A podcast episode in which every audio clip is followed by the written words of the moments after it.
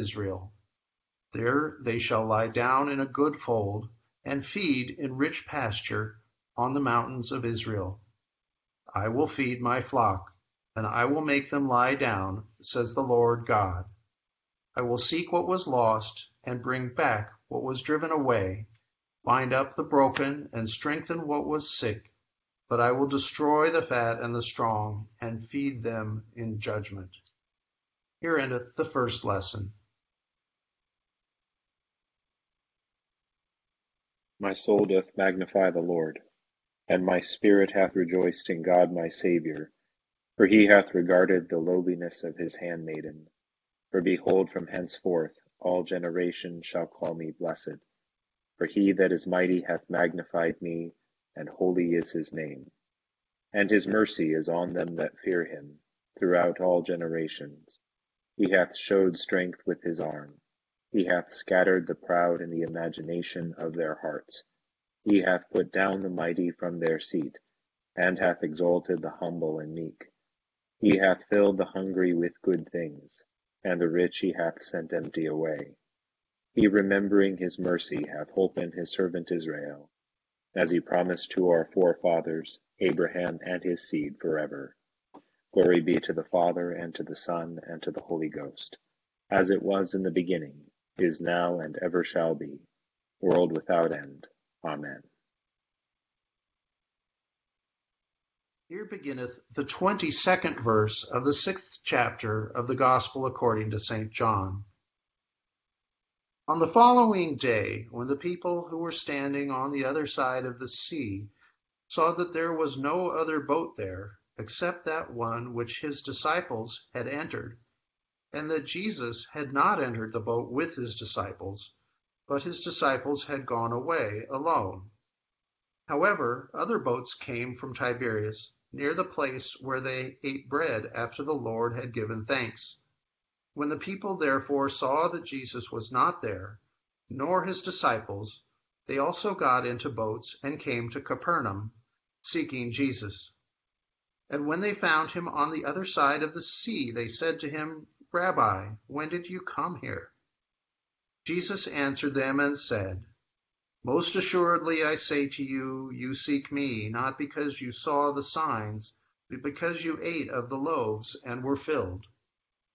Do not labor for the food which perishes, but for the food which endures to everlasting life, which the Son of Man will give you because God the Father has set his seal upon him. Then they said to him, What shall we do that we may work the works of God? Jesus answered and said to them, This is the work of God, that you believe in him whom he sent. Therefore they said to him, What sign will you perform then that we may see it and believe you? What work will you do? Our fathers ate the manna in the desert, as it is written, He gave them bread from heaven to eat. Then Jesus said to them, Most assuredly I say to you, Moses did not give you the bread from heaven, but my Father gives you the true bread from heaven. For the bread of God is he who comes down from heaven and gives life to the world. Then they said to him, Lord, Give us this bread always. And Jesus said to them, I am the bread of life. He who comes to me shall never hunger, and he who believes in me shall never thirst. But I said to you that you have seen me and yet do not believe.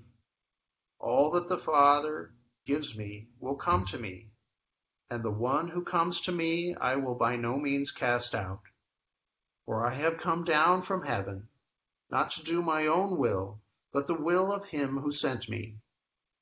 This is the will of the Father who sent me, that of all he has given me I should lose nothing, but should raise it up at the last day.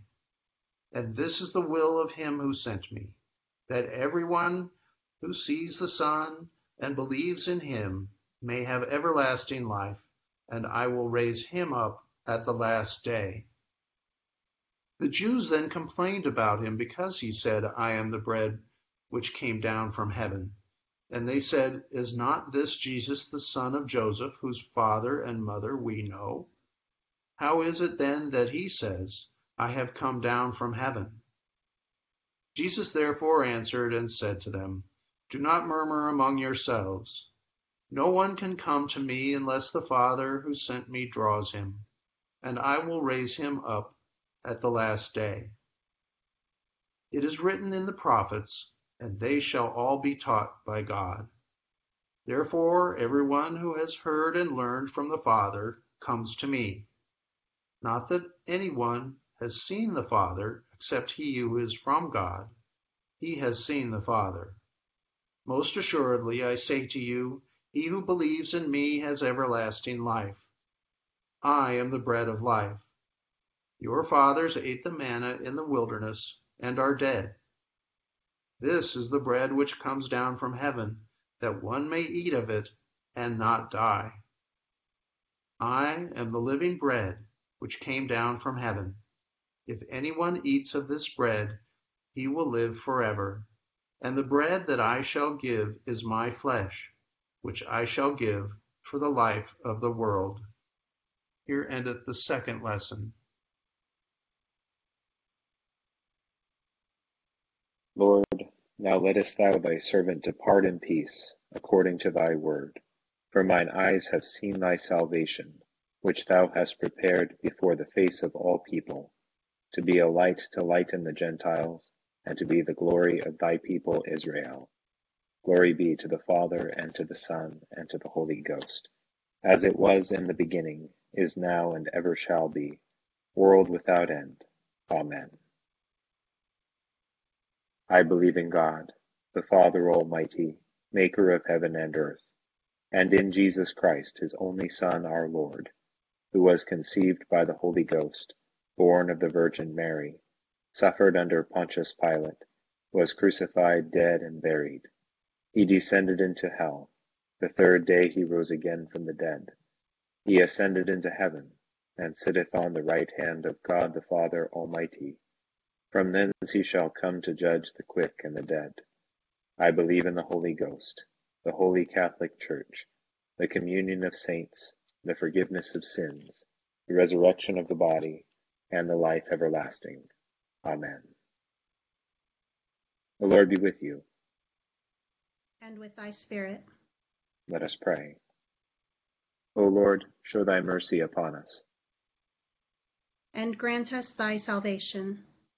O Lord, save the state. And mercifully hear us when we call upon thee and do thy ministers with righteousness. And make thy chosen people joyful. O Lord, save thy people. And bless thine inheritance. Give peace in our time, O Lord. For it is thou, Lord, only, that makest us dwell in safety. O God, make clean our hearts within us. And take not thy Holy Spirit from us. Almighty and everlasting God, mercifully look upon our infirmities, and in all our dangers and necessities stretch forth thy right hand to help and defend us. Through Jesus Christ our Lord. Amen. O God, from whom all holy desires, all good counsels, and all just works do proceed, give unto thy servants that peace which the world cannot give, that our hearts may be set to obey thy commandments, and also that by thee we being defended from the fear of our enemies, may pass our time in rest and quietness, through the merits of Jesus Christ our Saviour. Amen.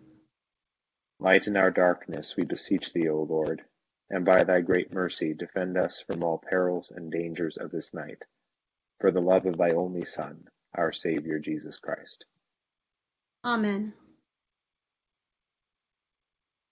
Good evening, all A couple of brief thoughts about our lessons tonight, which really could occupy a very extensive uh, unpacking, especially since we're in John chapter 6, which is a very theologically meaty uh, chapter of John's already theologically intense uh, gospel. So it helps us to remember as we get into 6, and especially with the, the section of chapter 6 that we're in today, um, that John is, uh, if we remember back to the beginning of John's gospel, John is sort of um, recasting uh, the book of Genesis, and really he's going to be recasting the whole sort of Torah as we go through it. Um, and that is sort of the first five books of the Old Testament, Genesis through Deuteronomy. And so you have this, um, you know, this image of you have the, the, you know, John's gospel begins, of course, with in the beginning was the Word, the Word was with God, and the Word was God. And Jesus is the, that Word of God who is who was with the Father and through whom um, all things were made. And so as we cross into chapter six here, um, we're we're sort of thematically pivoting, um, and the the device of uh, and the, the kind of the inclusion, we'll say, of the um, of the boat scene where everyone crosses over the waters to get to the other side, and that's where this new chapter sort of begins to unfold. We saw this great uh, this great miracle of the feeding of the five thousand um, performed on the one side of the Sea of Galilee, and now on the other side, uh, we're you know we're we're over there. We've crossed over the waters though.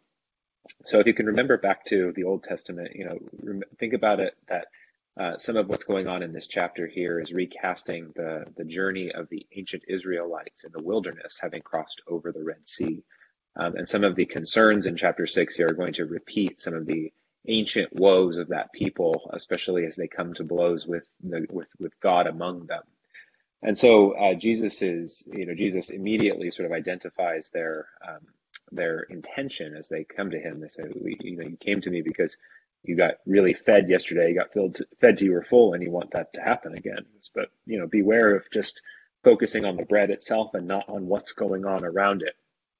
We think, you know, as readers of this, well, how could they have missed that 5,000 people were fed off such a sort of a small amount of bread? Um, and yet that is exactly what happened as we see in this chapter. And he's, you know, he says, you know, he's like, remember that it wasn't Moses that gave manna to your forefathers. It was God who gave it and, and, and appointed Moses to, you know, to sort of call you to it. But really that provision came from the Father. Like, tr- believe in the one that the Father has sent to you now. And they say, well, what sign are you going to do that shows us that, you know, you're this one from the Father? It's like, it's this, this instant forgetfulness. And that's, characteristic, of course, if we read, read back through the, the wilderness wanderings of the ancient Israelites. One of their great uh, sort of calamitous failures in the wilderness, their great rebellions, was um, a kind of murmuring or complaining in the wilderness about the provision that God gave them. They're, they're sort of constantly sort of like, we're hungry. And it's like, well, here's a bunch of miraculous bread. And it's like, right, we're good for a little bit. And then almost immediately thereafter, it's like, well, we're tired of the bread. Let's have something else. And, and that's this kind of posture that gets them into all kinds of trouble and eventually will will will keep a bunch of them from entering the promised land and that's being sort of set up again here in John's gospel that this this bread of life uh, you know discussion that this is the bread come down from heaven again to this people in the wilderness that he is feeding them as a good shepherd in the out outside of the city out in the out in the countryside out in the wilderness. Um, they're being fed by the hand of God themselves again and sort of stepping back into those footsteps of the ancient Israelites.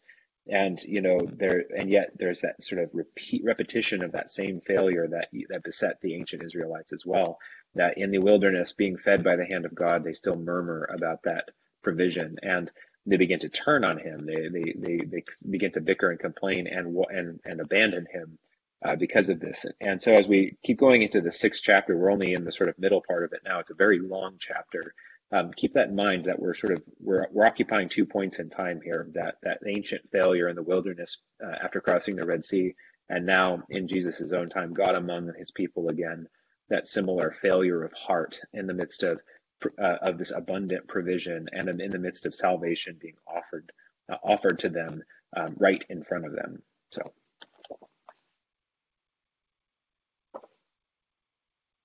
we'll turn our attention now to our um, intercession for the evening, and as we do, let us call to mind those for whom we are praying.